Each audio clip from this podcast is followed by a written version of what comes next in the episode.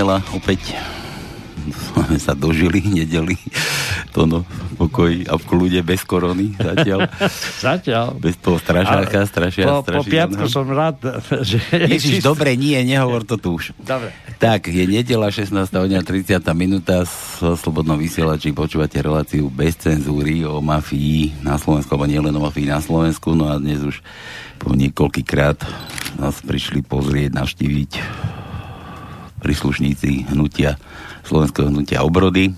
Prišiel pán potom pán predseda vie prestane, prišla Katka Boková. Katka, vítaj. Ďakujem pekne za pozvanie a prajem všetkým poslucháčom príjemný podvečer. No a samozrejme prišiel aj predseda. Prečo nemáte žiadnu predsedničku? Robert Švec prišiel ešte predseda. Ďakujem za pozvanie, peknú nedelu všetkým. A čo nebolo, môže byť? No, to... Nie som prilepený o žiadnu stoličku. Je, tak nie, ja sme sa už pýtali, to nie je strana jednoho muža, tak ako to býva zvykom. Dobre, takže vítajte slovenské hnutie obrody. Ideme, čo tu budeme dnes rozoberať? No čo to môžeme, môžeme rozoberať? Čo nás najviac páli na Slovensku a to je, ja neviem, ale mňa to ani nepáli, koronu nemáme, kurník, je to, je to koronavírus, ale je to kopu, kopu všelijakých iných vecí, ktoré sa dajú schovať za, za túto, za túto pliagu v úvodzovkách, za tohoto strašiaka, a ktoré, ktoré nám tu robí, robí naša vláda. Úžasná, úžasná vláda aj s tým priemerom, premiérom kopí do, do chrbátu a nože zapichnuté tiež do chrbáta všetkým občanom Slovenskej republiky. No, tak poďme, poďme na to, ideme, začneme pekne, poďme k tomu koronavírusu, že čo to vôbec ten koronavírus je. My sme tu už veľakrát spolu rozoberali, že tomu neveríte, ani neveríme. My sme, ja tiež tomu akože na veľkú váhu, aj keď akože strašia tým belice, tak čo, čo s tým koronavírusom Teraz ide tá druhá vlna. Je, je, je to aktuálne? Nie je to aktuálne? Ja by som možno Katku nechal, aby na to odpovedal, ale ja by som povedal jednu, jednu, jednu vec. Ako my nehovoríme, že vírus COVID-19 neexistuje, on existuje ako vírus pravdepodobne, len máme problém s tou propagandou a s tým šialenstvom okolo toho, čo sa deje hlavne v médiách. A toto je ten problém a k tomu sa asi dostaneme a už teda dám slovo Katke, aby tomu povedala ona. Katka, ty nemáš koronu? Nemám korunu ani korunu. Už máme len eurá. No, presne ako hovorí pán predseda, o, vírus ako taký istotne existuje, ale celá tá propaganda a ten mediálny priestor, ktorý je tomuto vírusu poskytnutý, je až neprimerane veľký a je, je nepotrebný o, pre ľudí, pretože odputáva našu pozornosť od naozaj dôležitých a pálčivých tém. A v tejto súvislosti v podstate dochádza k dokonalej spolupráci medzi politickými elitami a médiami, pretože keď si zapnete televíziu, rádio, či už verejnoprávne alebo súkromné, tak nepočujete nič iné, iba dokola vymývanie mozgov počtom nakazených, vyliečených, neviem akým zázrakom sú vyliečení, keď liek neexistuje. A v podstate celá naša existencia posledného pol roka sa krúti okolo korony. Môj názor je, že toto šialenstvo je akurát tak nástrojom na, na, na, na, našu, na ovládanie našich myslí. Je to vlastne manipulácia a naozaj už nám elity a všetci tí výmyselníci, odborníci siahajú na našu slobodu a na základné občianské práva. A s tým sa ako slovenské hnutie obrody nestotožňujeme a budeme vždy rázne vystupovať proti takýmto nezmyselným machináciám s našimi životmi a s našimi mysľami. E, ja by som nadviazal takú, takú najnovšiu informáciu, dnes som to aj komentoval na Facebooku cez status ministerstvo vnútra vyhodilo von takú informáciu, že e, náklady na povinnú štátnu karanténu sú 1,4 milióna eur. A že ešte asi 600 tisíc eur, alebo niečo cez 600 tisíc eur Slováci, ktorí boli v tej karanténe, neuhradili. A teda, že sa to musí uhradiť. A oni to prezentujú, tí súčasní režimisti, ako nejaký dovolenkový pobyt tých Slovákov, ktorí si sami vybrali. Hmm. A my hovoríme úplne jasne otvorene, keď vláda Slovenskej republiky niekomu niečo nakázala, že povinne tam musí ísť, tak vláda má zabezpečiť aj to, aby to zaplatil slovenský štát zo slovenského štátneho rozpočtu. To znamená, vláda to má platiť a nie, že vláda pošle niekoho na dva týždne do povinnej karantény a potom ešte mu pošle faktúru Faktúry, na 290 eur, že to majú uhradiť a mediálne to prezentujú naozaj e, takými vyhláseniami, ako keby, že e, tí Slováci, čo boli v karanténe, tam išli dobrovoľne. Čiže aj toto je jedna z ďalších vecí, čo my odmietame. A keď niekto, nejaký liberálik začne hovoriť, ale koronavírus, nie sú peniaze na to, aby to štát platí lepšie povedané vláda, že si to ľudia musia zaplatiť, že je to ich pre ich dobro. Opäť hovoríme, tá špajza vôbec nie je prázdna, pretože keď ministerka kultúry dokáže, dokáže vyčleniť 10 miliónov eur pre pochybných umelcov, ktorí prežili akože koronakrízu, tak čo je oproti 10, 10 miliónom smiešne 1,4 milióna eur ako náklad na povinnú štátnu karanténu? A to som povedal iba jednu položku. Remišova vyčlenila ďalší milión eur na podporu pochybných mimovládok aby prežili túto krízu.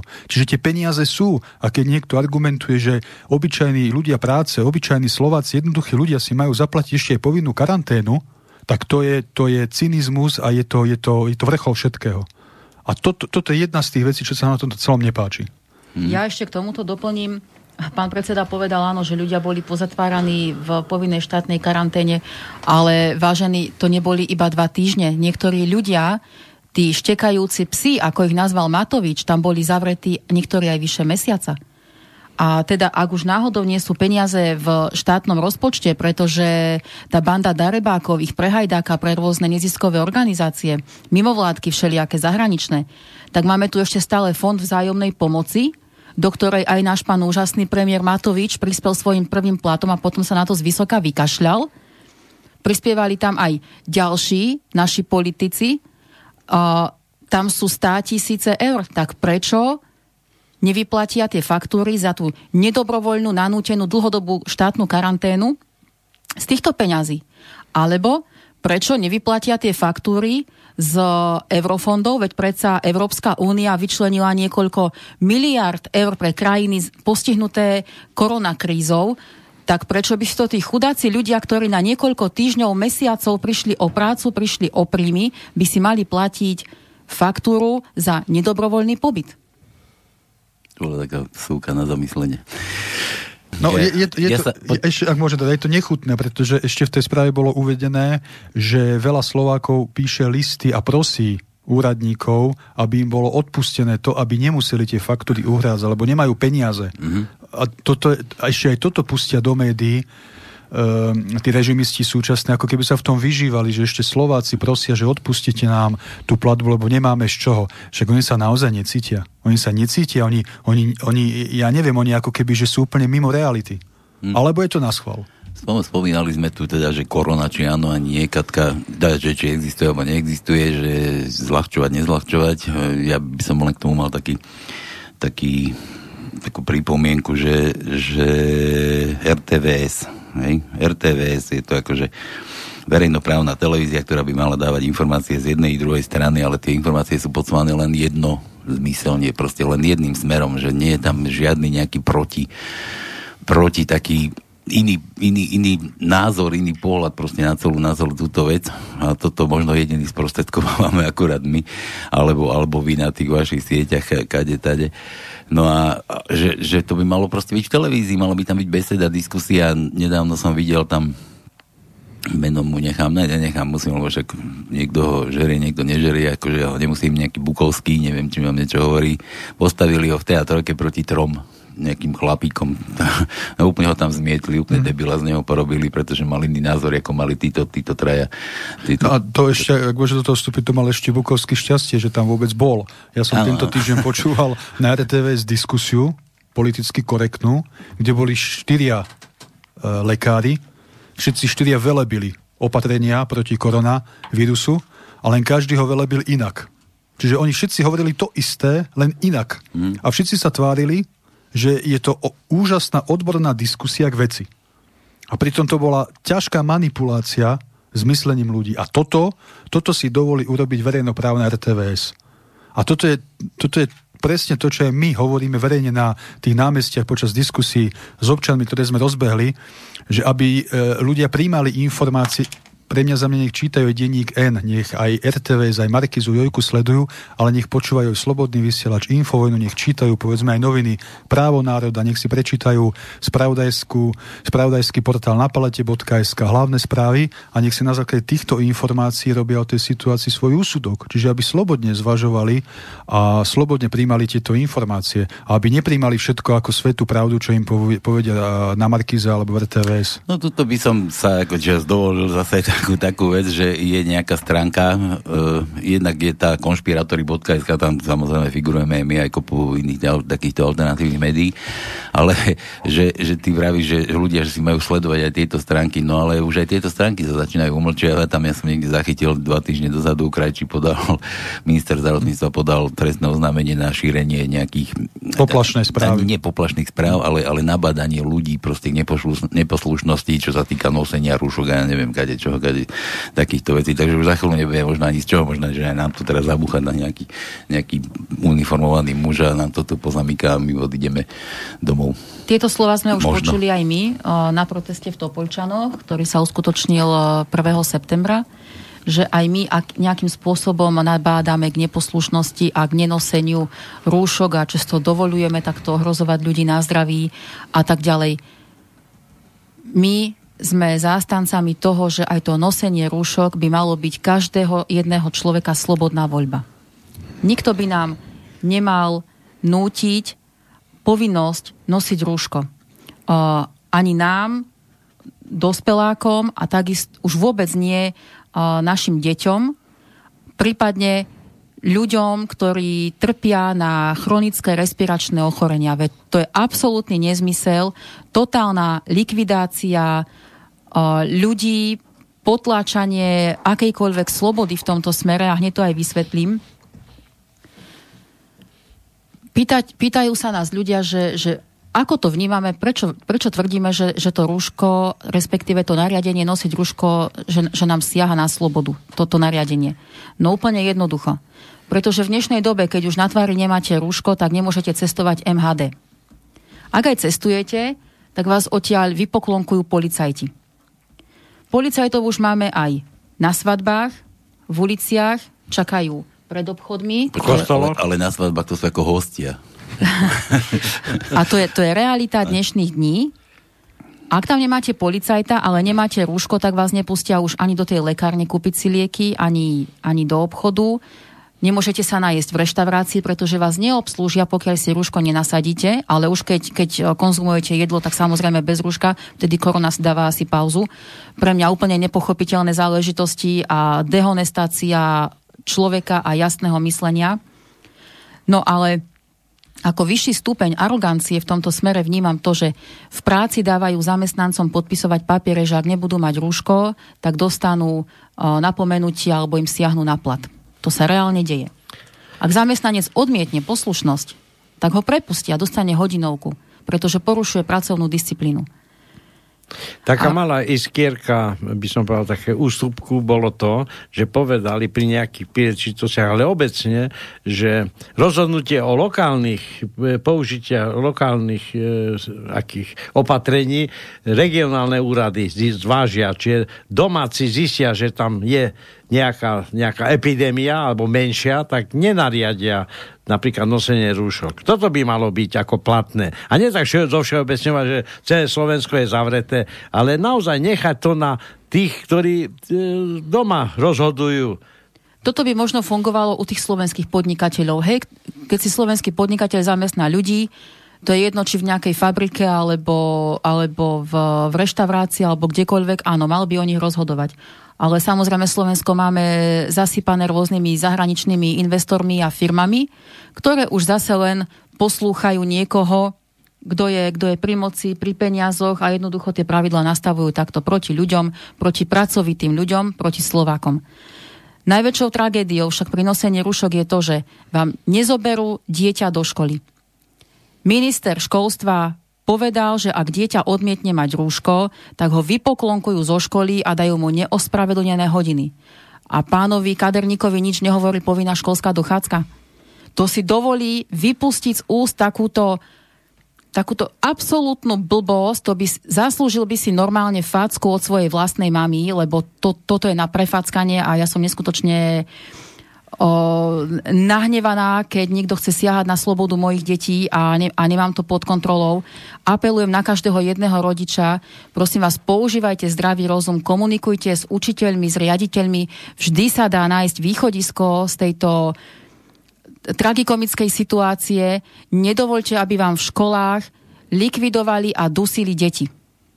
To dieťa potrebuje mať predsa sviežu myseľ, potrebuje rozmýšľať, zapájať sa, rozprávať, pýtať sa, dostávať odpovede a vyjadrovať svoj názor. Ale dieťa pod rúškom je len jedna nemá tvár s vyplášenými očami a to dieťa je vlastne brzdené v tom, aby vyjadrilo svoj vlastný názor. Robia nám z detí stroje a ohrozujú ich zdraví aj duševný vývoj. Ja, ja by som nadviazal, ja by som nadviazal, mám pár poznámok, na ktoré chcem reagovať.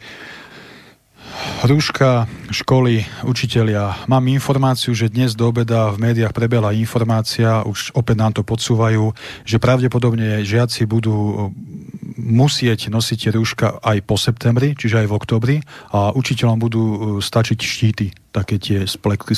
Hej. Čiže uh, učiteľa nebudú musieť mať uh, rúška, ale žiaci ich budú musieť mať. Čiže opäť to ďalej pokračuje, tak ako Katka spomínala. A pokiaľ ide o tie rúška, ešte jedna, jedna poznámka. E, e, na spravodajských portáloch na palete.sk, hlavné správy.sk bol uverejnený rozhovor s, s, s doktorom Benešom, je to český špecialista na infekčné ochorenia. A on tam veľmi, veľmi, veľmi rozvážne e, hovoril svoj názor na povinné nosenie rúšok a všetky tieto veci. A on hovorí, že on, on on nehovorí, že rúška sa nemajú nosiť, ale on povedal jednu zaujímavú myšlienku, že nech ľudia nosia tie rúška vtedy, keď, e, keď si myslia, že je to oprávnenie. To znamená, keď sú v skupine ľudí v uzavretom priestore, ale nie je správne ich nosiť 8 alebo viac hodín lebo predsa človek vydychuje nejaké baktérie a keď tie rúška máme na tvári, tak ich vdychujeme naspäť, tie baktérie. A zase tie môžu spôsobiť problémy. Hej? Čiže odporúčam každému, vyhľadáte si rozhovor e, s týmto pánom doktorom Benešom, hlavné správy SK alebo na palete.sk. Je to veľmi zaujímavé, čo tam, čo tam on v podstate spomína. Čiže to je ďalšia poznámka. Ďalšia vec, keď sa bavíme o tých pokutách a, a, a, policajtoch a týchto veciach, veď to je nonsens, aby policajti behali po vlakoch a naháňali ľudí cestujúcich za to, že nemajú ruška na tvári vo vlakoch. Dokonca sa stali prípady, že vyviedli z vlaku ľudí a chceli ich pokutovať.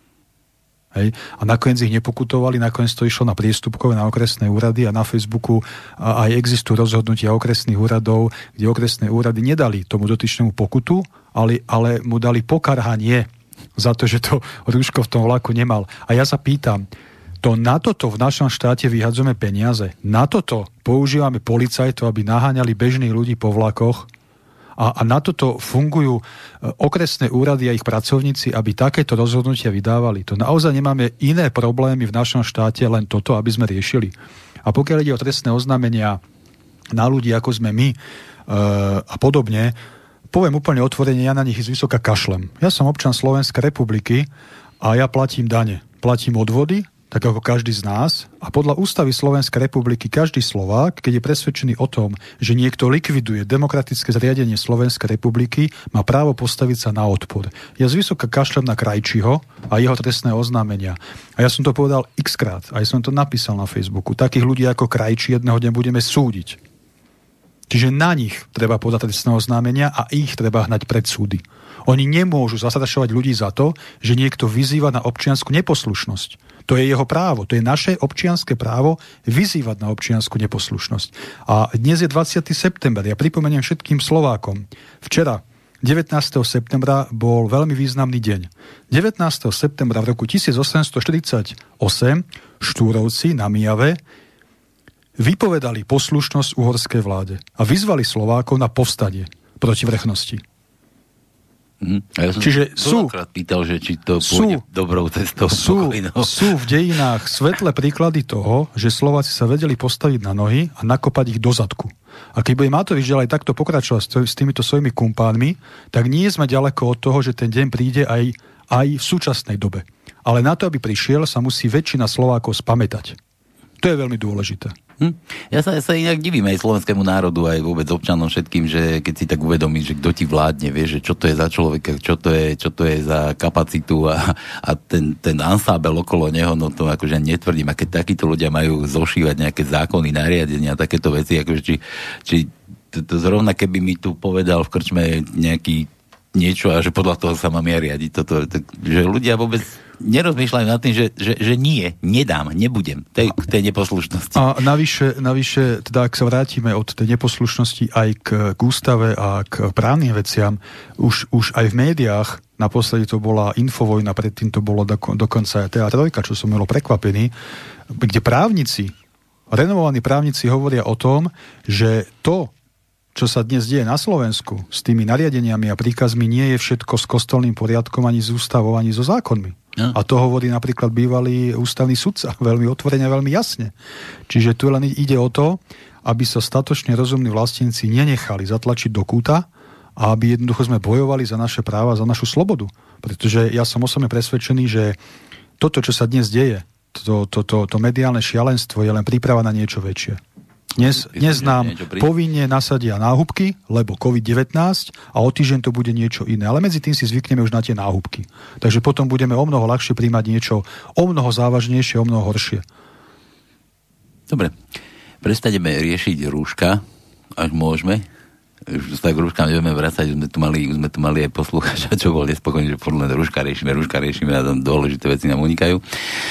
Ale nedá mi predsa, musím povedať, že, a to som tu aj spomínal, myslím, v minulej relácii, že, že keď niekto ti nariadi nosiť nejaké rúško, to je jedna vec, že ti ho má najskôr zabezpečiť. Sme sa tu rozprávali o tom, že keď ti niekto niečo chce nariadiť, že máš takto fungovať, tak má ti ho zabezpečiť tie všetky veci, kde máš si to doma vyšívať a šiť. A, a to, toto ma len tak napadlo, lebo som niekde videl taký komentár, že s tým vybabral nejaký pánko, že si ušiel rúško zo záclony.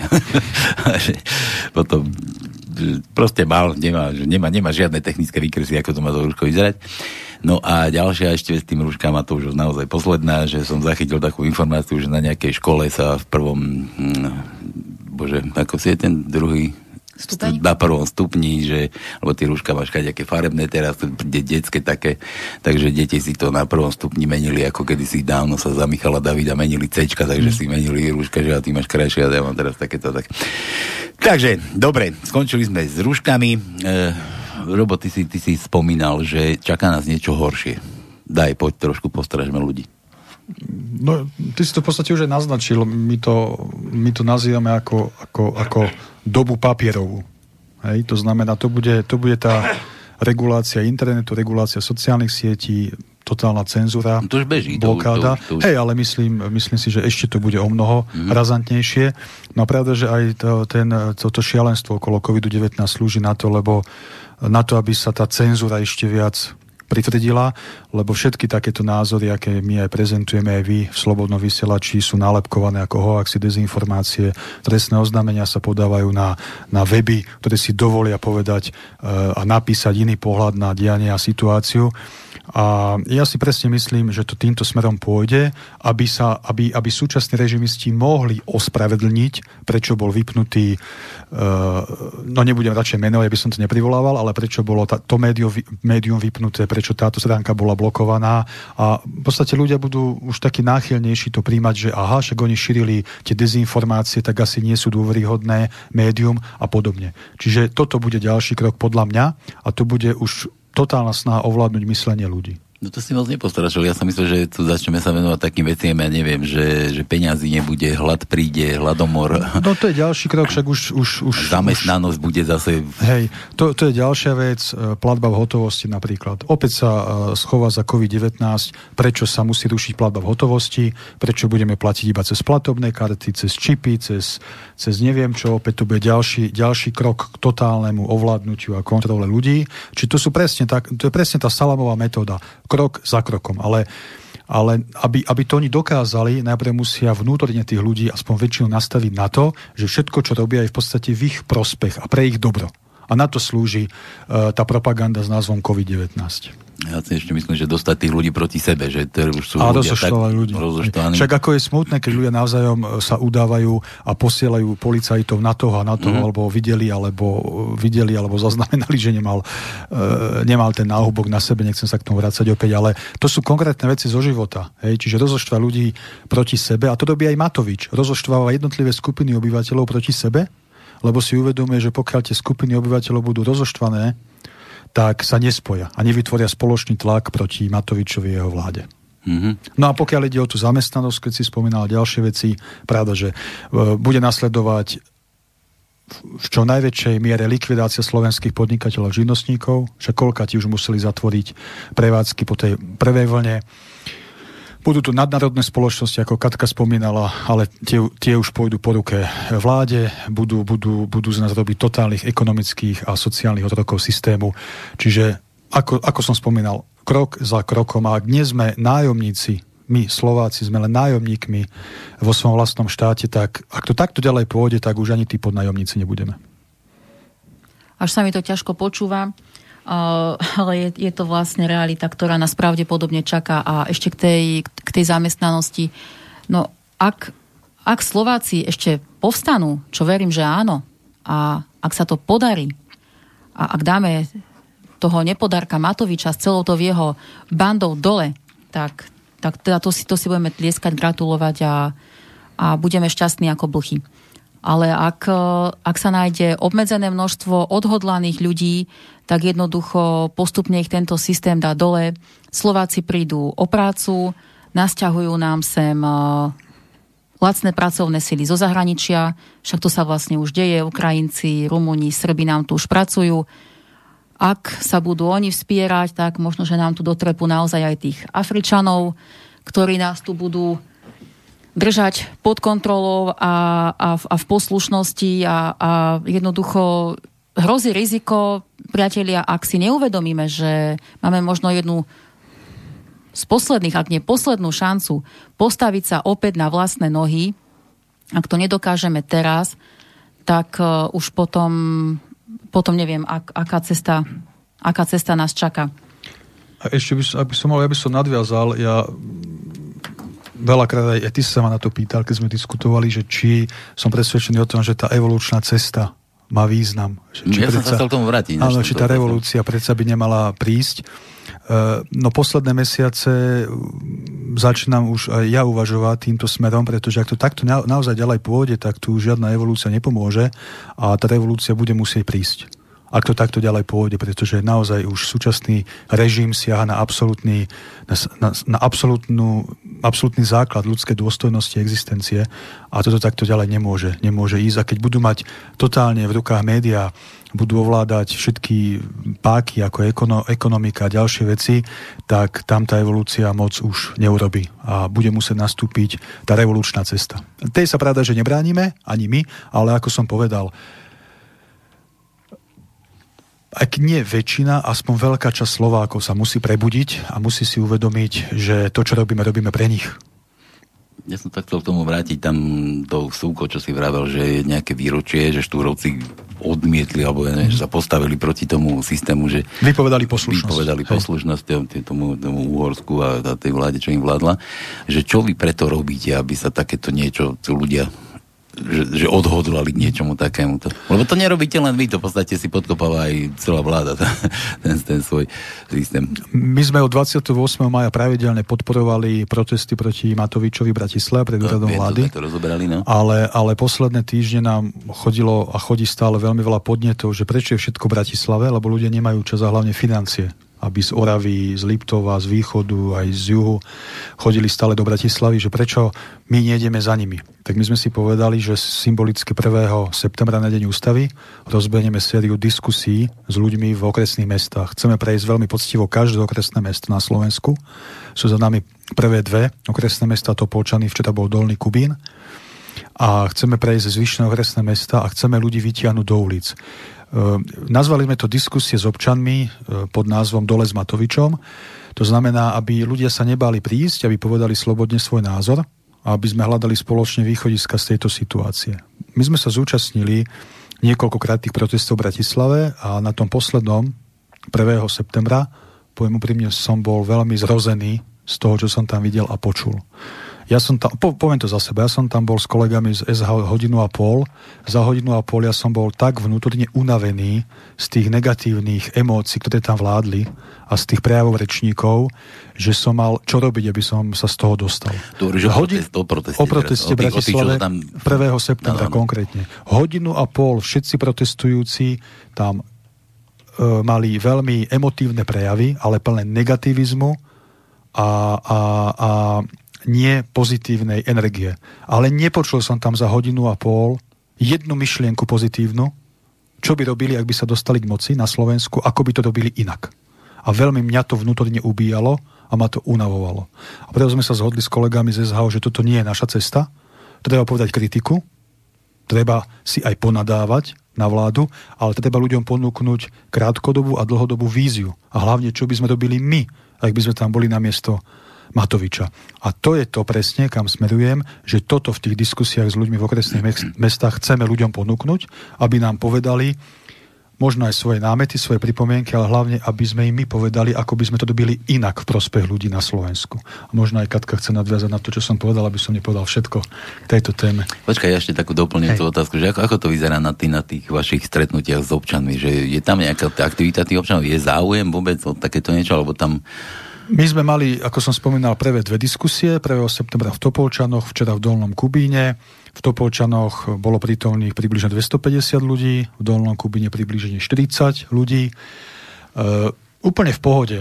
Nahlásime verejné podujatie, podľa zákona e, to nepodlieha schvalovaciemu m, mm, nejakomu procesu, podľa zákona nahlásime podujatie, verejné zhromaždenie, môžeme prísť, prídeme so zvučením a povieme pár slov, na začiatok zaznie štátna hymna a Mm, Až po... oficiálne? To... No, jasné, jasné. A naša hymna je najkrajšia na svete, takže prečo si ju nevypočuť pravidelne. No a potom povie Katka Boková pár slov, Štefan Polačík, Pavol Pobrodský a ja. No a potom dávame slovo prítomným. Čiže tá hodina, hodina a pol je vyhradená pre diskusiu. A sme milo prekvapení aj v Topolčanoch, to bolo veľmi pekne vidieť, že naozaj ľudia sa zapájajú, sú nahnevaní ale čo sa mi páči, e, že tam nie sú iba nemyslím, že nadávky, že vulgarizmy, alebo, ale v tom zmysle, že nie je tam len nadávanie na vládu, ale aj sami ľudia hovoria, ako by to dobili inak a ako by sa to inak malo robiť.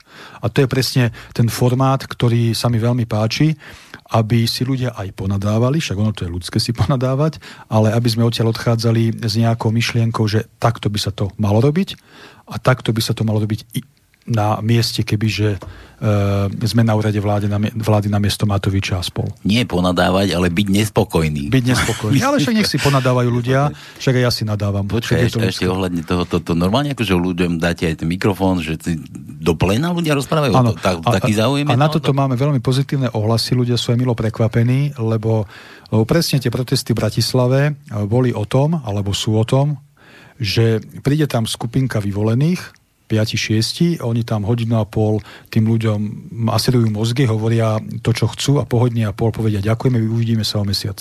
Mm-hmm. Hej, ľudia tam zatlieskajú, ponadávajú si, idú domov. Ale náš formát je úplne iný. My na začiatku povieme pár slov a potom dávame slovo ľuďom, dostanú mikrofón, kto chce môže hovoriť z miesta, kde stojí, po prípade kto chce môže prísť dopredu, k nám, dostane mikrofón a k ostatným môže povedať, čo chce, ako napríklad včera dvaja páni v Dolnom Kubine, to bolo úplne super naložili Matovičovi naozaj, koľko sa do neho len zmestilo ale pekne prišli k nám dopredu a povedali nahlas slobodne, čo si myslia.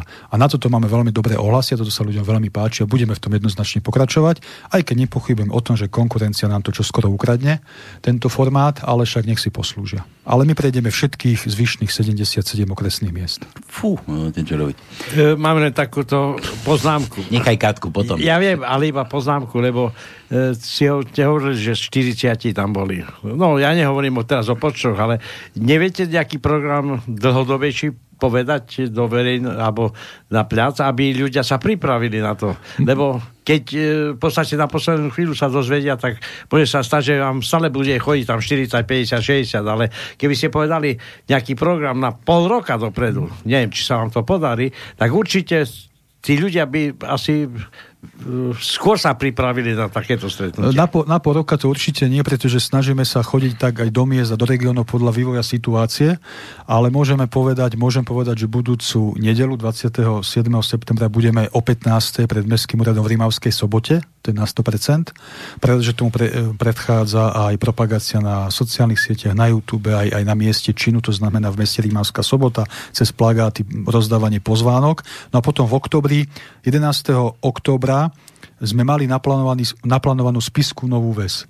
Ale vzhľadom na to, čo sa deje v Poprade, čo sa týka Popradskej nemocnice, e, tak sme sa rozhodli, že to zmeníme. 11. oktobra budeme v Poprade a chceme aj podporiť tých, tých rozumných a zodpovedných lekárov z Popradskej nemocnice a chceme tam byť s nimi a takisto sa k tomu asi aj Katka vyjadrí, alebo Katka s ďalšími členmi plánuje podporiť v útorok ich protest osobnou, osobnou účasťou na tomto proteste mm-hmm. týchto nespokojných lekárov a ano, zamestnancov. Do, doplním, doplním tento uh, protest na podporu zamestnancov nemocnice Poprad uh, bude v útorok 22.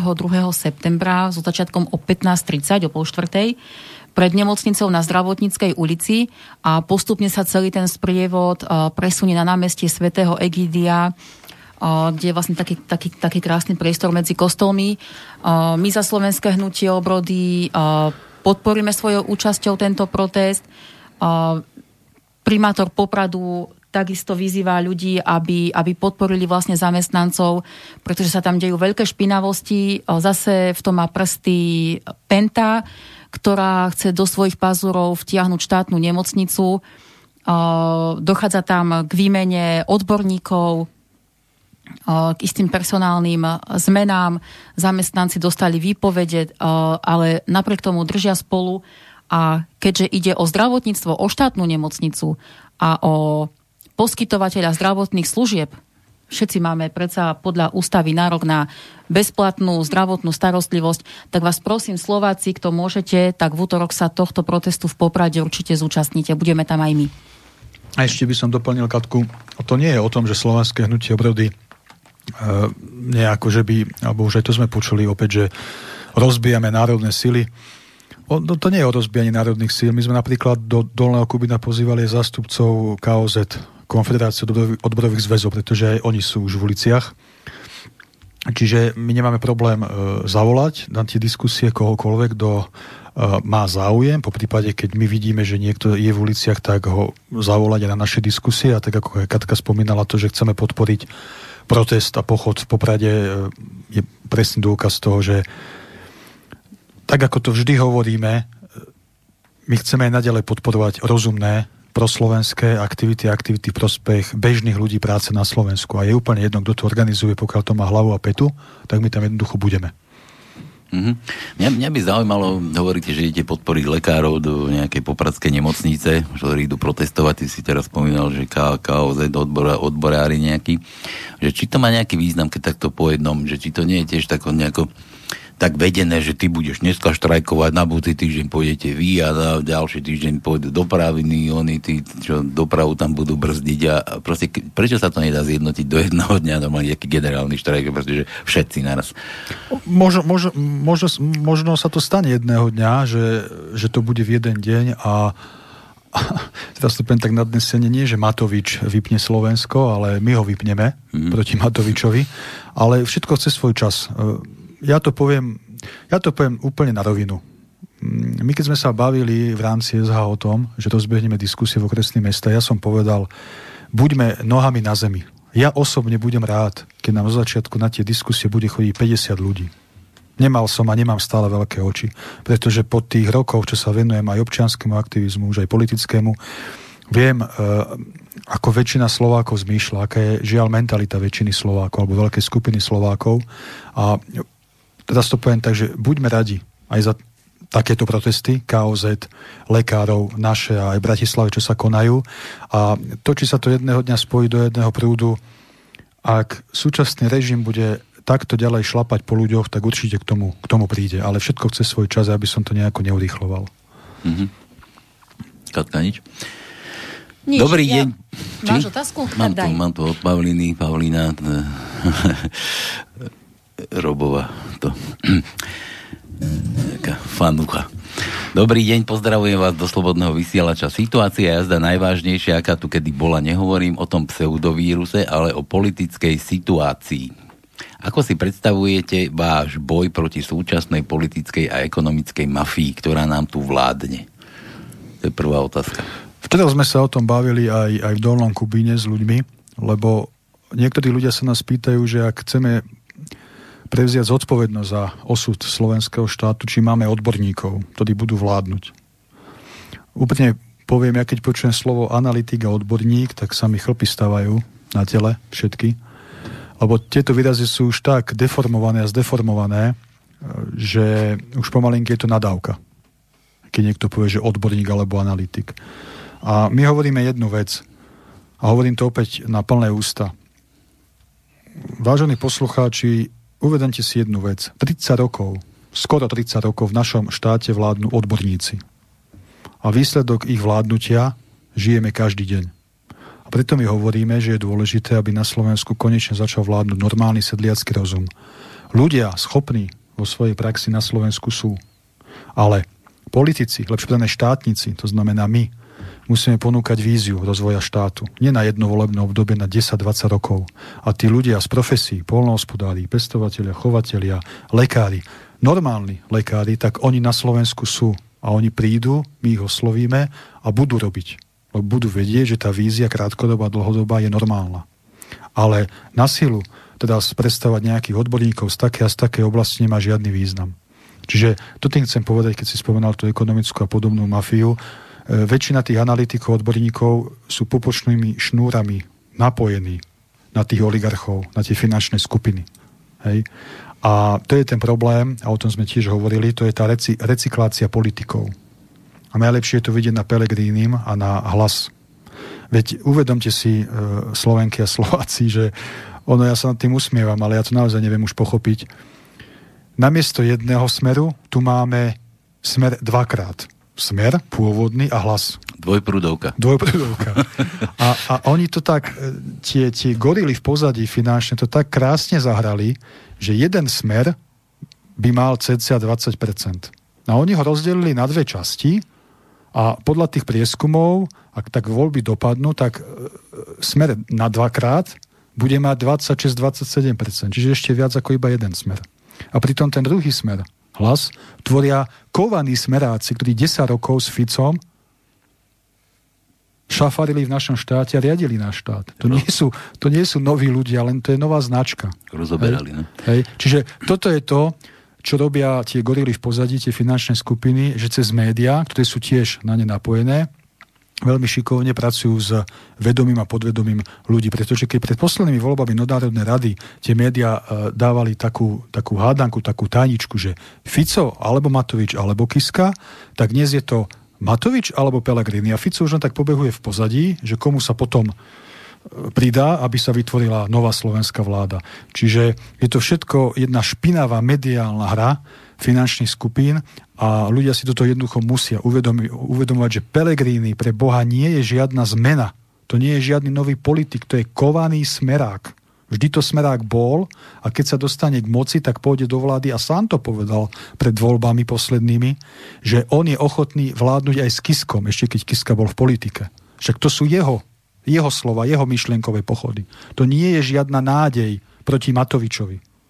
To Toto som, si musia ľudia uvedomiť. To som chcela doplniť, že či ten Pelegrini nebude ešte horší ako Fico, pretože Pelegrini je líznutý liberalizmom.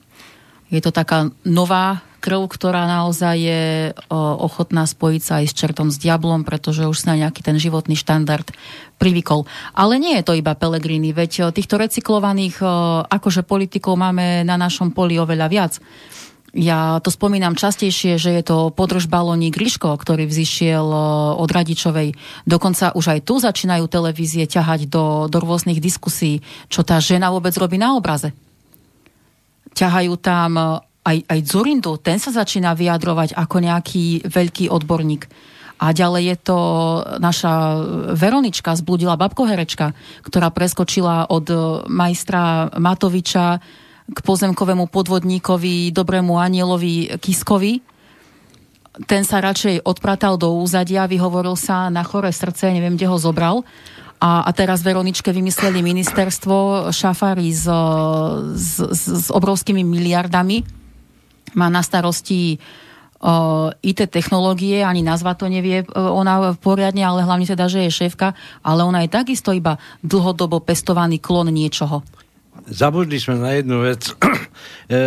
Spomína sa tu hm, Zurinda, ale obidvaja aj s Miklošom, znova opakujem so meno Mikloš, prišli radiť e, týmto e, Ukrajincom, ako majú robiť nový poriadok alebo novú demokraciu. Tak teraz vidíme, lebo Ukrajina tak krachuje, dokonca nám tu nosí e, koronu vírus, už hovoria, že hranice domáci tam okolo týchto e, tohto e, kraja by najradšej zavreli hranice, pretože naozaj Ukrajinci nám tu vlačia ten, túto koronu, to je za ďalšie. A Mikloš teraz dostáva slovo, ako je ten hlavný, hlavný poradca. Ešte do, dobro, že ho tam nepošlu do e, Bieloruska. Áno. Pokiaľ ide o Zrindu a Mikloša, tak keď obnovíme vojenské súdy, oni dvaja budú prví adepti na to, aby ich vojenské súdy súdili za všetko, čo napáchali na slovenskom štáte a slovenskom národe po roku 1998. To len na margo tých dvoch. A ešte sa vrátim k tomu, že ako z toho von,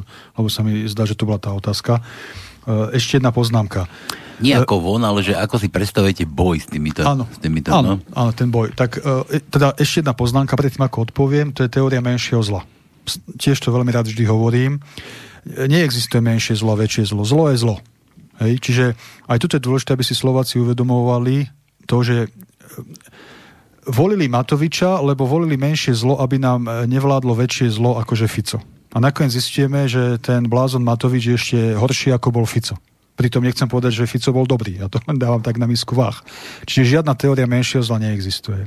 A aby sme sa vyhli teórii menšieho zla a aby sme začali bojovať proti súčasnej ekonomickej politickej mafii a gorilám, tak väčšina Slovákov, alebo veľká časť Slovákov, musí začať používať sedliacký, normálny rozum a uvažovať nad vecami. Bez toho sa nepohneme.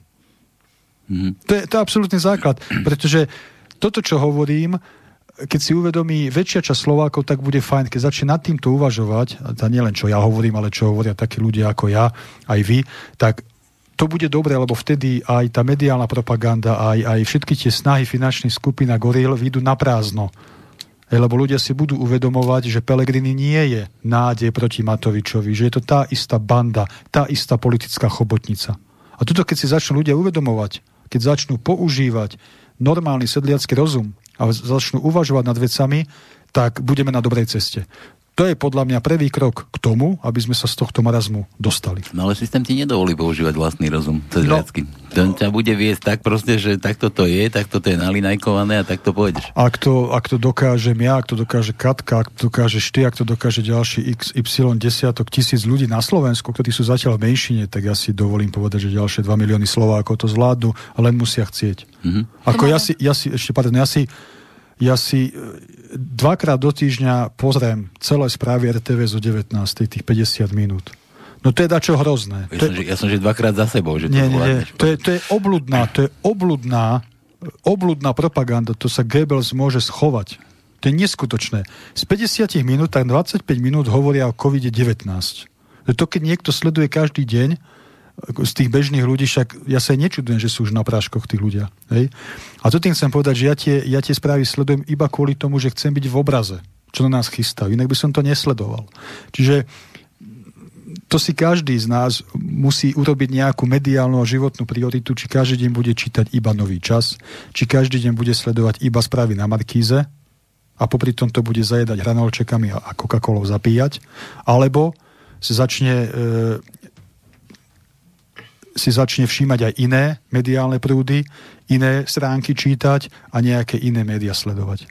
A to každý sa musí rozhodnúť, že ako ďalej. To boli presne moje slova, že musíš vedieť, čo na teba nepriateľ chystá, preto tie správy pozerať. Tak. Nie je také názor, že nemám ani televízor, že to nepozerám. Musíš vedieť, musíš tak, ako ty vravíš.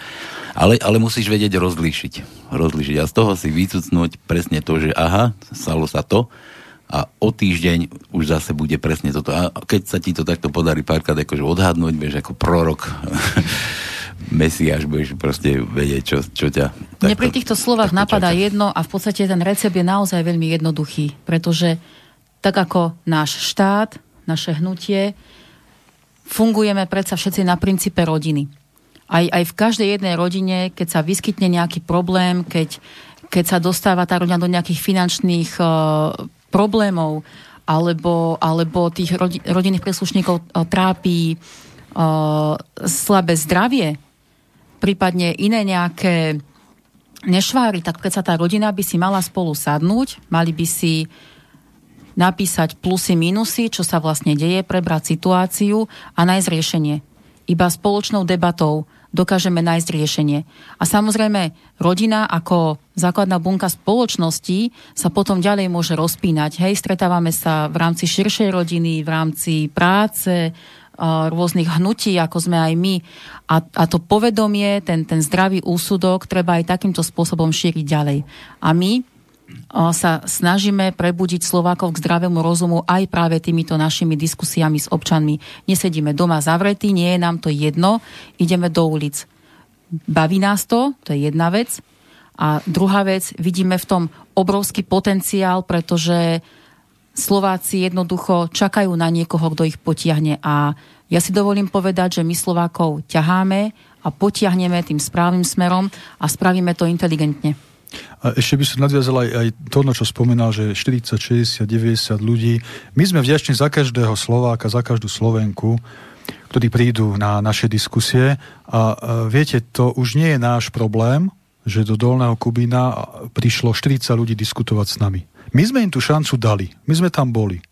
A to, že tí ľudia neprišli v nejakom masovejšom počte a o väčšom, väčšom meradle, to už nie, nie je jednoducho naša chyba. My si prečo máme sypať popol na hlavu za to, že niektorí Slováci odmietajú e, počúvať iný názor, slobodne diskutovať, ako my akceptujeme ich rozhodnutie, ale potom nech nikto nehovorí, že nemali možnosť a nemali príležitosť. My dáme ľuďom tú možnosť a príležitosť v každom okresnom meste. A ešte nemôžem, nemôžem si nedovoliť e, povedať jednu sarkastickú poznámku na tú teóriu menšieho zla s odstupom už niekoľko mesiacov v prezidentských voľbách. Na mňa sa veľmi rozkošne jedovali, keď som po prvom kole prezidentských volieb na otázku, že koho voliť, či, či Čaputovu alebo Ševčoviča že koho voliť, tak ja som povedal otvorene, Pane Bože, vy sa ma pýtate takú vec, to nemyslíte vážne, že to je ako keby ste sa ma pýtali, že či máte si aplikovať heroín alebo kokain. Však to je to isté svinstvo. A presne tak to aj dopadlo. Len pred tým druhom, druhým kolom dokonca aj tí akože proslovensky orientovaní voliči robili zo súboja Čaputová a Ševčovič nejaký hodnotový zápas, že Ševčovič je lepší ako je Čaputová.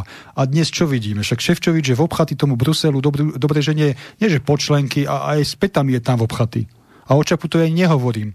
Tak to je presne ten príklad toho, že musíme sa pozrieť aj ďalej ako iba do budúceho piatku a prejsť si tých ľudí, aký majú životný príbeh, aké hodnoty zastávajú. Však nebolo komické, nechcem to tu spomínať, ale ešte doko, dokončím tú myšlienku, nebolo komické, keď v volebnú noc po prvom kole prezidentských volieb Ševčovič na tlačovke naživo otočil a stal sa, stal sa z neho kresťan, katolík, ochranca štátneho jazyka, slovenského jazyka a neviem čo všetko, evidentne prevzal retoriku proslovenských kandidátov na prezidenta Slovenskej republiky a toto ľudia nevidia. No to keď toto ľudia nevidia, si to neuvedomujú, tak niečo nie je v poriadku. E, Katka tu spomínala morálny, e, morálny pokles spoločnosti. E, stále sme dostávali informácie, alebo nás učili, že spoločnosť, alebo spoločnosti základ spoločnosti je rodina. Jednoznačne rodina. A teraz ja sa čudujem, čo sa stalo, že vlastne my podporujeme všetko, len tie rodiny, aby neboli klasické, aby neboli normálne, aby tu boli, e, ja neviem, aké liberálne, ale to nie je liberalizmus, to je, to je, to je zvrátenosť už systému, keď my dovolíme behať po, po uliciach takéto exoty, kde v podstate hovoríme, že to bude základ, základ novej rodiny, ale toto predsa už nikdy nebude tá rodina, ktorá bude tvoriť základ normálnej spoločnosti, ktorá bude zdravá, pretože toto je už chore, chore a chore.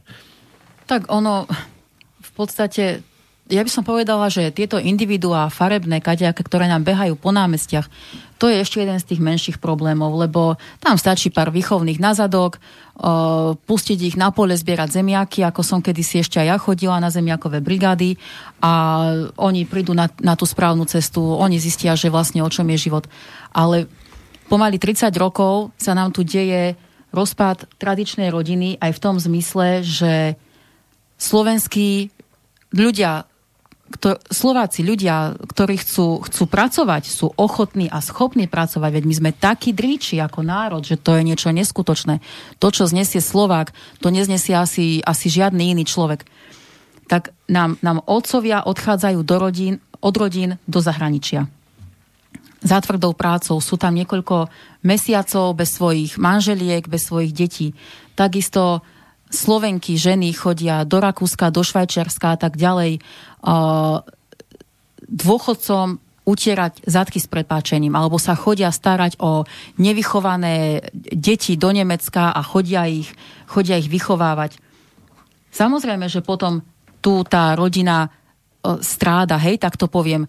Mami, otcovia nie sú pri svojich deťoch, nevenujú sa im. Tie deti nevidia príklad v tom, ako by mali spolu rodičia žiť, aké starosti vlastne by mali riešiť, aké radosti by mali spolu prežívať. Tí deti schádzajú z cesty. Ďalej je to to, že sa posúva dôchodkový vek. Starí rodičia musia pracovať, aby si zarobili na, nejaký, na nejakú mizernú žobračenku. Táto vláda im ešte aj siahne na slúbené 13. dôchodky, hlavne, že Kolár ešte o, počas vládnutia Smeru hlasoval za, za 13. dôchodky, ale už teraz, keď sú pri moci, tak už zase trošku otočil retoriku. Ale tu chcem povedať, že starí rodičia musia pracovať, aby, aby uživili seba, nemôžu odovzdávať to duševné bohatstvo, tie hodnoty svojim vnúčencom. Nemôžu ich zobrať na výlety. To, čo sa deje na školách, tá, tá absolútna idiotizácia a liberalizácia školstva, to je opäť ďalšia skladačka v celej tejto mašinérii, ako poškodiť naše deti, pretože naozaj súčasný systém škodí rodinám a trvalo priatelia, trvalo poškodzuje naše deti. A to som povedala aj včera v Kubíne. My ako rodičia nesieme najväčšiu zodpovednosť za smerovanie našich detí.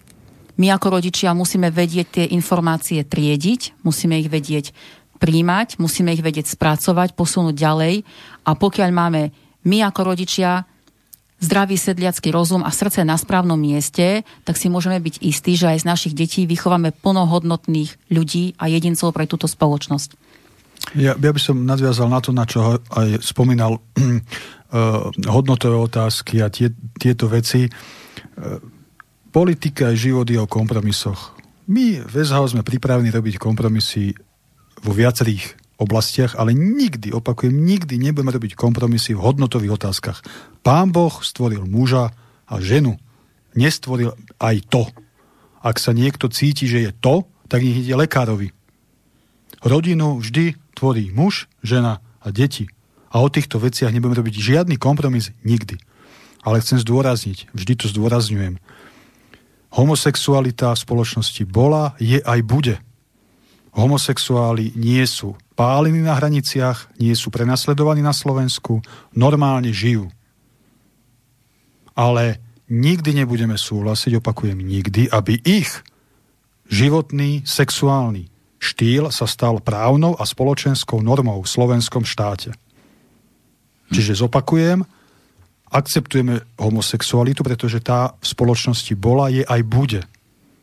Ale nebudeme nikdy akceptovať pokusy o to, aby ich životný sexuálny štýl sa stal spoločenskou normou. A druhá poznámka, keď Katka spomínala pracovné príležitosti, ono naozaj je smutné, že Slováci odchádzajú do zahraničia pracovať a potom minister slovenskej vlády, ešte to bol Richter, ak sa nemýlim, zvolá tlačovku a povie, že musíme doviesť 100 tisíc ekonomických migrantov, lebo na Slovensku nemá kto pracovať. To už sme sa kam dostali? Tak to už je čo za idiotizmus takto nastavený systém v Slovenskej republike, že necháme Slovákov odchádzať do zahraničia, rozbijame rodiny a namiesto toho, aby sme tých Slovákov zamestnali na Slovensku, sem dovážame ekonomických migrantov. To je, to je celé choré. A posledná poznámka... V tomto... Ale výhodné. Áno, pre nich. A posledná poznámka. Remišova pred pár dňami vyhlásila, že peniaze z Bruselu, ktoré dostajeme v rámci boja proti COVID-19, prioritne použijeme na inovácie a prírodu a menej na výstavbu diálnic za ciest. No a opäť sme doma. Ja neviem už naozaj, kedy tú diálnicu do Košíc a rýchlostné cesty na juhu Slovenska dostaviame. Ja nemám nič proti inováciám a ekológii, ale nám sa smeje nielen celý svet, ale aj, aj galaxie okolité, že tak malý štát, ako je Slovenská republika, nie je schopný za skoro 30 rokov spojiť dve najväčšie mesta na východe a západe jednou súvislou cestou. To je, to je, to je, to je neuveriteľné. Taký príklad bol teraz pred dvoma dňami, keď sa otvoril nový most medzi Komárnom a Komáromom a Maďari povedali, my máme diálnicu po most hm? a vy diálnicu nemáte. A kedy ju dobudujete, to nikto nevie. Tak to, to je aký prístup? Čiže v podstate takí Maďari sa vám vysmievajú. My postavíme spoločný most, lebo dokonca Orbán povedal, že to je spoločné dielo Slovenska a Maďarska, No ale my, na čo nám ten most, keď v podstate e, tá, tá spojnica potom ďalej nepokračuje. To, to ako v Maďarsku. Áno, a to je presne ten príklad, ale potom lamentujú títo režimisti súčasní, že v okrese Rímavská sobota opäť je nezamestnanosť taká, taká, no však bodaj by tam nebola taká nezamestnanosť, keď tam nevedie poriadna cesta. Tak a čo si oni myslia, že kto tam pôjde podnikať, keď tam nemá normálnu cestu? A už to nehovorím o zahraničných investoroch, pretože oni si vyberajú také lokality, e, ktoré logisticky sa oplatia, kde, kde môžu vyrábať, kde môžu vyvážať, dovážať. A keď tam nie je poriadna cesta, tak tam nikto nepôjde. Tak to je presne to, že tam, kde je cesta, tam je život. Čiže najprv dokončíme jednu vec a potom riešime ďalšiu vec.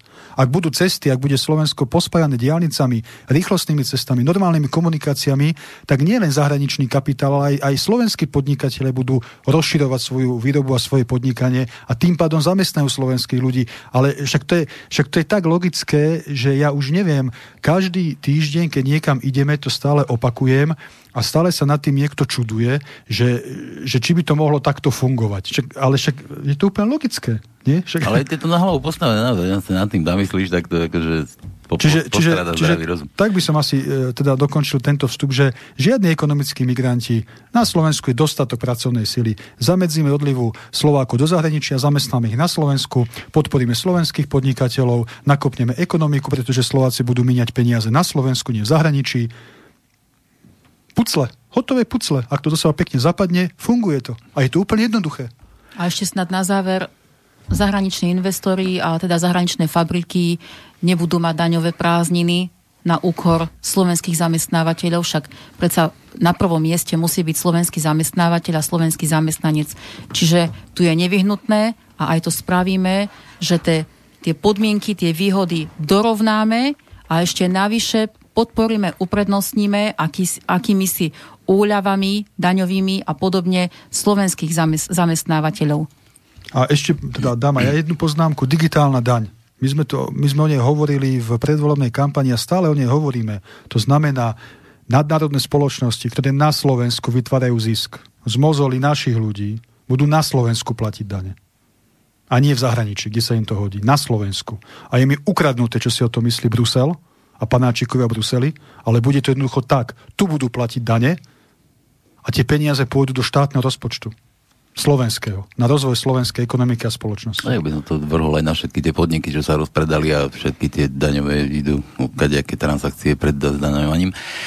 Dobre, ja sa vrátim ešte k tomu boju, lebo mňa tak akože taká, taká zarazila taká vec, že ty si tu spomínal, že na Zorindu, na Mikloša a na, na tú Háveť, čo tu kedysi fungovala u nás, že vojenský súd. Prečo zrovna vojenský? No, lebo to je efektívnejší. akože, akože v čom? Veď, si myslím, že to je jedno, keď niekoho odsudím na sedenie do basy, tak je. Či... Ten, ten, kto zažil systém v našom štáte, a po prípade ešte bielom Československu, keď existovali vojenské súdy, vojenská policia, vojenská prokuratúra, tak vie, ako efektívne pracovali tieto inštitúcie oproti občianským mm-hmm. inštitúciám. Tono sa hlási. Hey, je, ja je sú... o pár rokov starší ako ja. Ale ja súhlasím s tým, pretože keď sa hovorilo, že Trnka prichádza z, z vojenského prokurátora, tej som povedal, no, teraz budeme mať kvalitného prokurátora, ktorý bude voja, ktorý, už to meno, alebo ten systém, že vojenské súdy prokurátora boli nezávislé, ale presné a a čestné. Lebo naši sudcovia, tí civilní, tí boli sprofávovaní, ja hovorím od čias 89. roku, keď nastala e, e, malá privatizácia, reštitúcia a tak ďalej a tak ďalej. Ale ma tak sklamal ten Trnka, lebo som si myslel, no tak vojak príde, lebo on bol vojenský prokurátor. Na čo sa z neho vyklulo? To bol nejaký fejkový vojenský. no, dobre, ale v tom je pravda, že vlastne vojenské súdy a vojenský vojenskí činiteľia, veď Pálo by si mal to vedieť a po, potvrdiť, že vlastne to bola záruka kvality a, a, a e, istoty. Tak, takže preto. To, preto myslím si, bolo fundovaná ale, odpoveď. Ale vieš, prečo sa pýtam, lebo teraz sú tie špecializované súdy, keď takéto, že to by si, keby ste náhodou, že sa dostali akože takto k nejakému rozhodovaciemu procesu, to by sa zrušilo? Zrušili by ste to? Roz, rozprašili by ste to? Alebo špecializovaný súd, to by sme zvážili, ale priorita sú vojenské súdy. Ja, vám, ja ti garantujem, že raz, dva by bol poriadok na Slovensku. E, vieš, my nemusíme chodiť e, po celej Európe s nálepkami, pošahanými ako Matovič a lepiť to na vily z bohatlíkov a hovoriť pred voľbami, že keď sa dostaneme k moci, tak táto vila bude majetkom Slovenskej republiky. Skončili hody a tak, no? Nechám si odťať ľavý malíček na pravej ruke, že Matovič nikdy nezhabe tú vilu kde lepil vo Francúzsku tú nálepku. Nikdy sa to nestane. Ja Čiže my nemusíme robiť takýto lacný populizmus. My obnovíme vojenské súdy a poriadok nastavíme veľmi rýchlo. Poctiví ľudia práce nemajú sa čoho obávať, ale, ale, ale bordelári, mafiáni, poloblázni politickí a tí, ktorí urobili zo Slovákov podnájomníkov vo svojom vlastnom štáte, ako je Zurinda Mikloš, že predali telekomunikácie, naše banky a ďalšie veci, tak tým nie, že pôjdeme po krku, ale tí budú mať veľmi vážne problémy. Mm. Dobre, ja sa vrátim k tomu mailu, čo Paulína písala. Dúfam, že to není Igorová Paulína, teraz mi tak napadlo. Nie, to bude, to bude druhá Paulína. Že ona mala akože viac mail akože dlhší, tak to bol ten boj s mafiou. A teraz všimla som si, že chodíte po Slovensku a zhovárate sa s ľuďmi. To sme tu rozoberali aj naživo. E, dávate im priestor, aby sa vyjadrili. To si vysvetlili, že tam sami môžu vystupovať. A otázka, kedy prídete do Tornale? Rada by som sa s vami stretla aj naživo, špeciálne s vedením. Ďakujeme. A budeme aj tam, ale ak sa nemýlim, Tornala nie je ďaleko z Rimavskej soboty. To nie je okresné mesto, a je, pred, je pod Rimavskou sobotou. No dokonca. Čiže Paulinka v budúcu nedelu o 15.00 mestský, alebo pred Mestským úradom v Rimavskej sobote a vidíme sa. Hm, veľmi, veľmi rád pozvem na kávu Paulinku a rád sa s ňou osobne zídem prvýkrát. Dobre, a teraz ďalšia otázka od Paulíny, že prečo vás v týchto diskusiách, ktorú robí, ktorú, ktoré robíte na tých stretnutiach vašich, nepodporujú iné strany? No, tak to je veľmi dobrá otázka, Pavlinka. A v podstate, ja to zhrniem tak veľmi stručne po tých našich skúsenostiach v Bratislave, kde sa všetci hrajú na, na kamarátov a podľapkávajú sa po pleci a Tam podávajú zase také niečo, že spájanie. Podávajú si ruky a, a áno, a tvária sa, ako, ako sa oni idú spájať a v konečnom dôsledku, poviem to tak ľudovo, už se perou medzi sebou už si cez eh, sociálne siete vykrikujú, kto dostal koľko priestoru, ten priestor nedostal a v podstate aj tieto malé straničky a aj títo predstavitelia eh, tiež kadejakí popreskakovali od jedného k druhému, už majú za sebou nejakú históriu, už eh, pričuchli istým spôsobom aj k moci a s čistým svedomím hovorím, že v skutočnosti sa spájať nechcú. My sme protesty podporovali, podporujeme aj e, odborárov, podporíme každý jeden rozumný protest aj našou účasťou, aj tým, že my poskytujeme priestor komukoľvek. E, o tom spájaní na slovenskej scéne by možno ešte vedel povedať niečo pán predseda.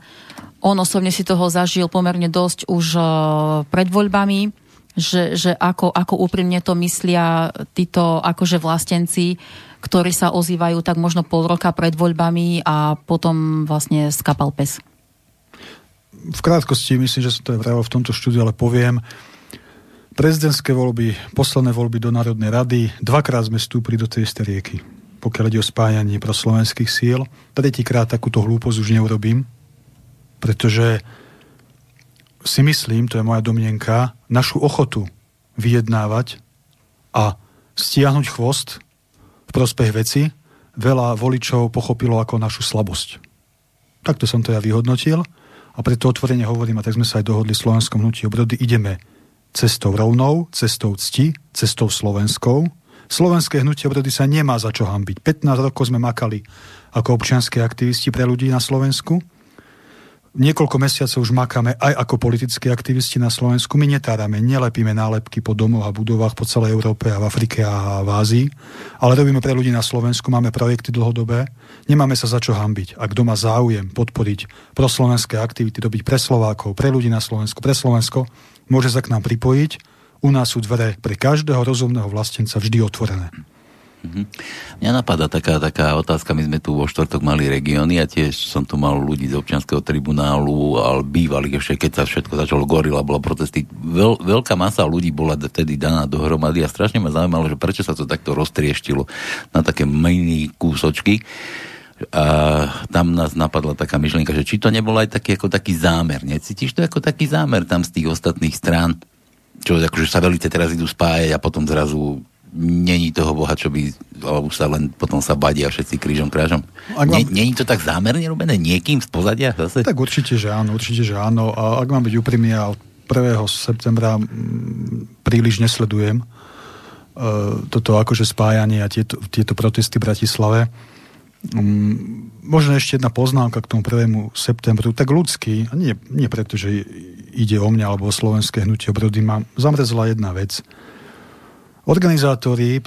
septembra pred úradom vlády videli, že tam sme. Videli aj mňa, dokonca jeden z nich prišiel za mnou a podal si s nami ruky. Čiže oni vedeli, že tam sme. Celý čas, tú hodinu a pol, hovorili o spájaní proslovenských síl a že každá proslovenská sila je vítaná a, a blá, blá, blá, tak toto poviem. A za hodinu a pol nikto z nich nebol schopný prísť za nami a povedať vyberte si jedného zástupcu a poďte hore, povedzte aj vy niečo. Boli tam zastupcovia KSS, boli tam zastupcovia e, neviem koho všetkého. Naozaj od, od práva doľava tam bol naozaj ktokoľvek, bol tam aj bývalý poslanec Národnej rady.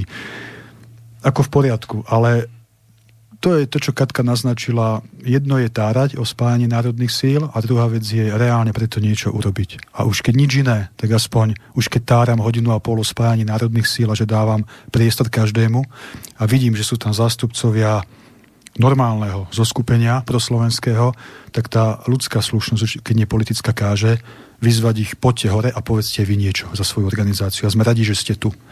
Čiže každý skôr alebo neskôr odhalí svoju pravú tvár a preto sme si 1. septembra povedali, že pôjdeme cestou, ako som povedal, cestou rovnou, cestou cti, cestou slovenskou, cestou SHO a kto chce sa môže k nám pripojiť.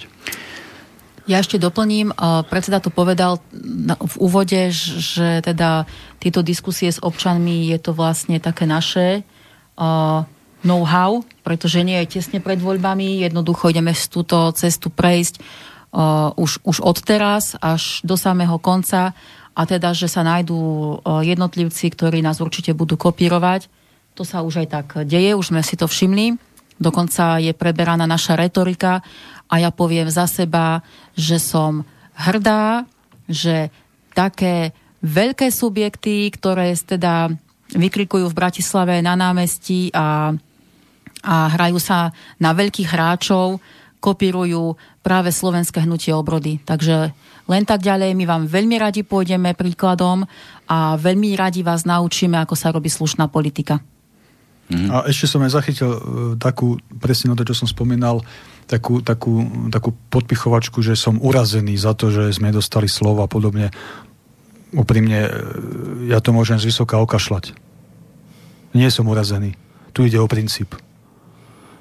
A ako som povedal, ideme do tých okresných miest a budeme diskutovať s ľuďmi a potom nech si ľudia vyberú, ako keď im naďalej bude vyhovať tento marazmus, alebo, alebo akože alternatívy, ktoré nie sú alternatívami, no tak si ich zvolia, no tak to budú mať. Ale my, my pokiaľ budeme vládať, pokiaľ budeme žiť, pokiaľ budeme môcť, budeme robiť a ponúkať Slovákom našu predstavu o tom, ako by mal slovenský štát vyzerať, akým spôsobom by sa mal vyvíjať. A je to iba na ľuďoch, ako sa rozhodnú. To je dôkaz, že, vás že sa vás boja, to je za prvé. A za druhé, jak zistili, že čo ste zač, tak sa e, vlastne obávajú, že ich, ich vplyv alebo Gloriová poklesne, aby museli priznať, že vy máte pravdu. A toto oni nechcú dopustiť. Preto vás aj nepustia k mikrofónu, vás nepustia k spolupráci, pretože oni si myslia, že oni, oni majú pravdu. Toto je ten základ. Dobre, e, taká praktická otázka od Pavliny. Čo si myslíte o tom, že staronovým predsedom Slovenskej národnej strany sa stal Danko? Čo mám, mám pustiť smiech taký chichotavý? Ale... mne, bolo, mne bolo vyčítané, nebolo veľa tých poznámok, ale bolo mi vyčítané, že som v deň, keď bol Danko opäť zvolený za predsedu SNS na Facebook, zavesil status, kde som v prvej časti mu pogratuloval, že bol zvolený za predsedu SNS, ale ja na tom nevidím nič zle, pretože som pár dní predtým verejne pogratuloval aj Veronike Remišovej, že sa stala predsedničkou za ľudí. Podľa mňa je to úplne v poriadku, keď delegáti, svojprávni delegáti legálneho politického zoskupenia niekoho zvolia na čelo svojho zoskupenia. Tak to, že to je Danko, to už je ich problém, ale v prvej časti som teda zablahoželal, že bol zvolený, ale v druhej časti som jasne povedal, že Danko dostáva druhú šancu. Má na ňu právo ako človek, ako politik a ak sa poučí zo svojich chýb a začne robiť normálnu proslovenskú razantnú politiku, tak pred voľbami aj po voľbách bude rovnocenným partnerom pre SHO v diskusiách Pravda, že sa niekto si to vysvetlil, že už sa tlačíme Dankovi neviem kam a že chceme s SNS-kou vládnuť a s Dankom.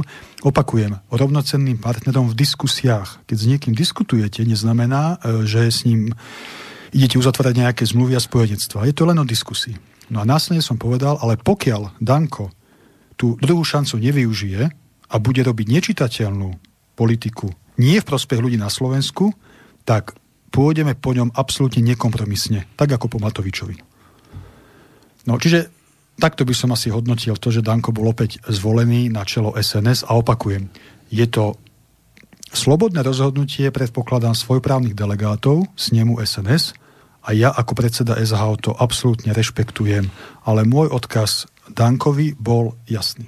To som sa zarazil, že svojprávnych, no. Ja neviem. ešte doplním, o, som si istá, že aj v SNS sa nájdú členovia strany, ktorí nie sú spokojní s týmto rozhodnutím a takisto sú členovia ostatných politických strán, my sme to tu už aj spomínali, KDH, SNS a tak ďalej.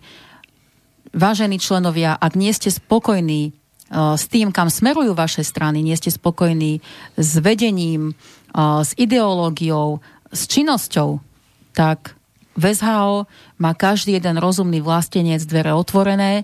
My sme ochotní uh, vás samozrejme prijať, spolupracovať s vami, pretože medzi členmi jednotlivých uh, politických strán na Slovensku je obrovské množstvo kvalitných ľudí, ktorí majú srdce naozaj na správnom mieste.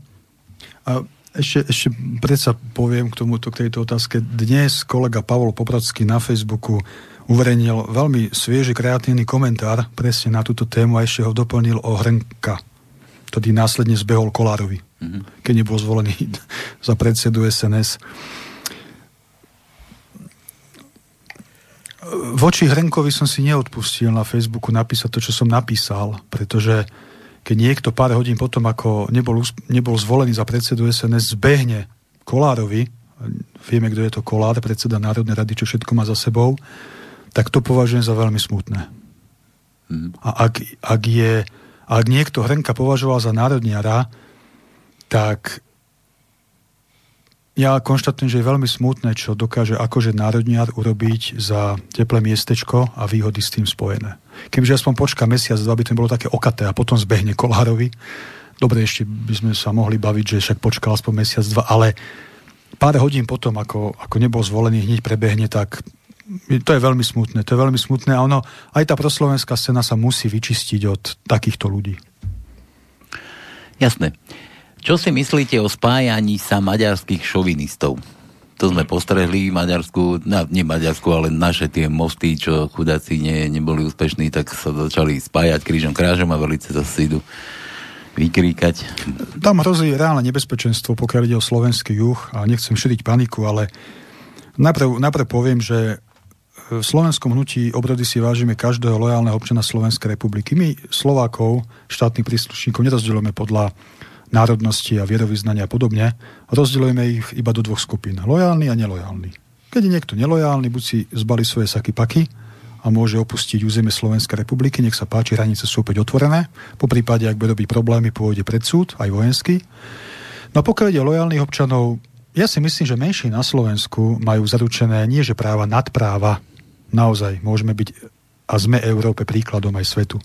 A pokiaľ ide o týchto šovinistov, hrozí tu veľké nebezpečenstvo, pretože dokonca niektorí z nich aj radia Matovičovi. Ehm, je to nebezpečné, pretože síce nemajú zastúpenie v Národnej rade Slovenskej republiky, ale majú vplyv priamo na Matoviča. A ja sa veľmi obávam, že ten blázon Matovič je schopný urobiť čokoľvek, len preto, aby zostal pri moci. Čiže dokonca on bude schopný nadbiehať aj šovinistom, irredentistom, ktorí, ktorí otvorene velebia Uhorsko, spochybňujú trianonské hranice a dokonca predseda Čemadoku kladie vence k najväčšiemu maďarizátorovi v dejinách Aponimu. A takému, takéto organizácii chce Matovič dať peniaze zo štátneho rozpočtu, lebo argumentuje tým, že keď Matica Slovenska je financovaná zo štátneho rozpočtu, musí byť financovaný aj Čemadok. Len už e, Matovič zabudol povedať, že Čemadok je financovaný zo štátneho rozpočtu, pretože je financovaný e, z tých peňazí, ktoré sú vyčlenené e, na kultúrne aktivity národnostných menšín. Mm. Čiže oni už dostávajú peniaze zo štátneho rozpočtu. Lenže Matica Slovenska to je zase iná inštitúcia a vieme, aká to inštitúcia priamo zákonom má svoje postavenie, je priamo financovaná zo štátneho rozpočtu, ale to je úplne iná pozícia, ako, ako, ako je Čemadok. A vraciam sa k tomu, že predseda Čemadoku sa kláňa a, a kladie vence k najväčšiemu maďarizátorovi v dejinách a po nimu. To je nonsens. To je neuveriteľné, aby toto predseda vlády Slovenskej republiky akceptovala s takýmito ľuďmi, jednoducho bol v kontakte. A k politike je všetko možné, to máš ako keď Kiska sa chodil s Poroženkom tam objímať.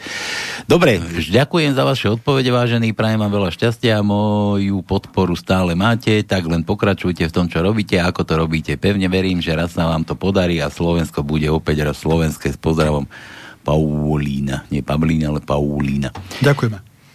Takže do Tornale prídete, to sme spomenali. Božek píše, a dokonca z Čiech, poznatky nejaké. To, čomu toto? Ja to je to, keď vás nepozvali na niekedy sme sa bavili, či to nie je zámerné, tie rozkoly v stranách, že to spájanie, takéto, takéto narúšanie sa neviete pospájať.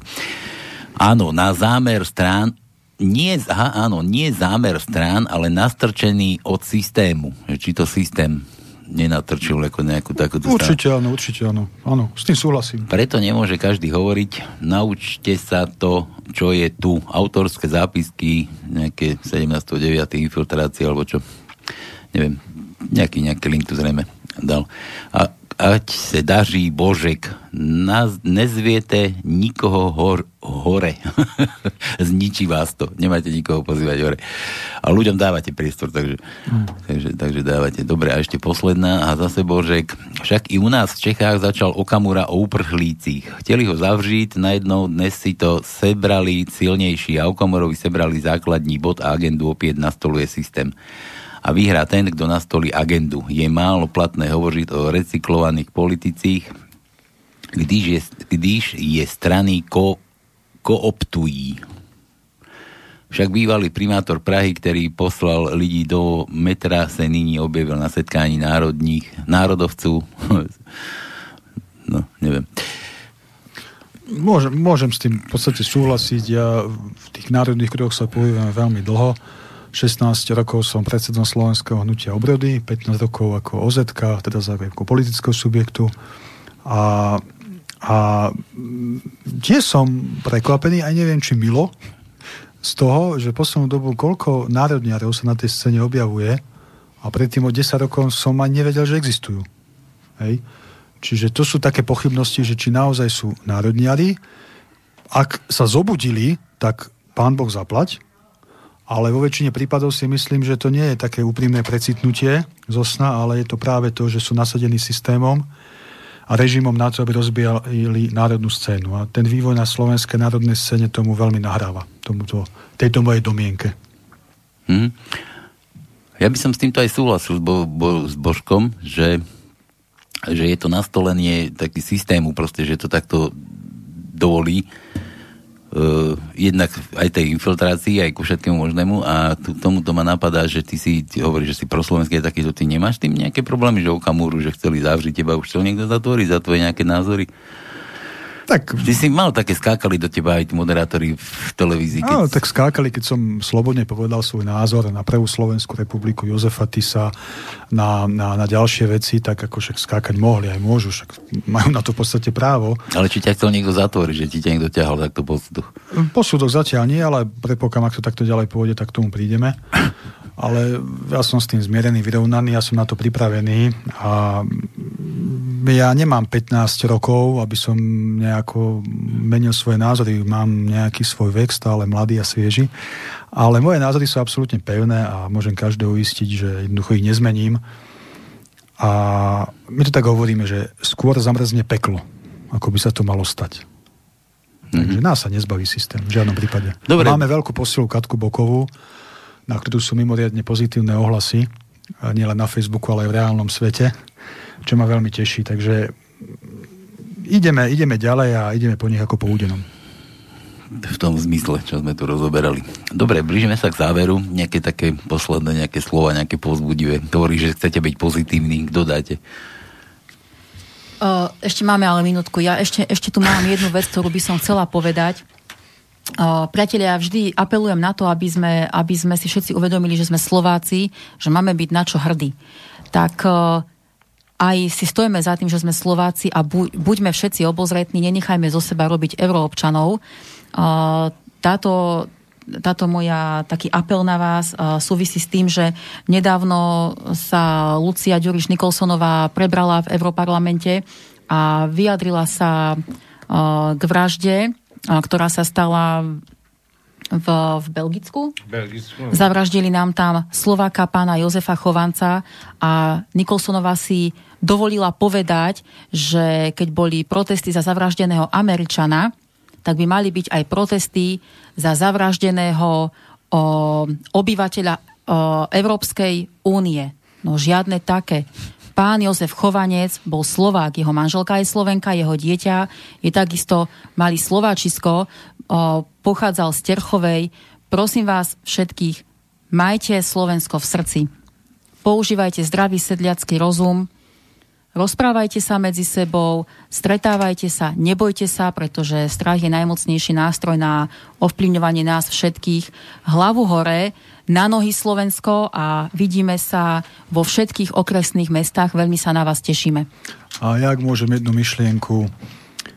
Slovenky, Slováci, vždy sme robili pre vás, všetko, čo robíme, robíme pre vás, budeme v tom ďalej pokračovať a v dobrom slova zmysle poviem, sledujte nás, monitorujte nás, nenechajte na nás jednu nitku suchu, preklepnite si nás a ja vám garantujem, že prídete na to, že to robíme z najväčšej úprimnosti a z lásky k nášmu národu a štátu. To sme my, slovenské hnutie obrody a taký naši zostaneme. Pekný záver.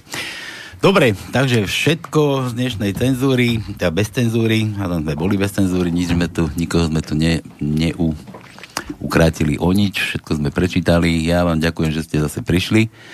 Opäť zase niekedy na budúce, neviem, sa spojíme, keď bude zase niečo nového, alebo keď bude niečo nutne treba Ďakujem, že ste prišli.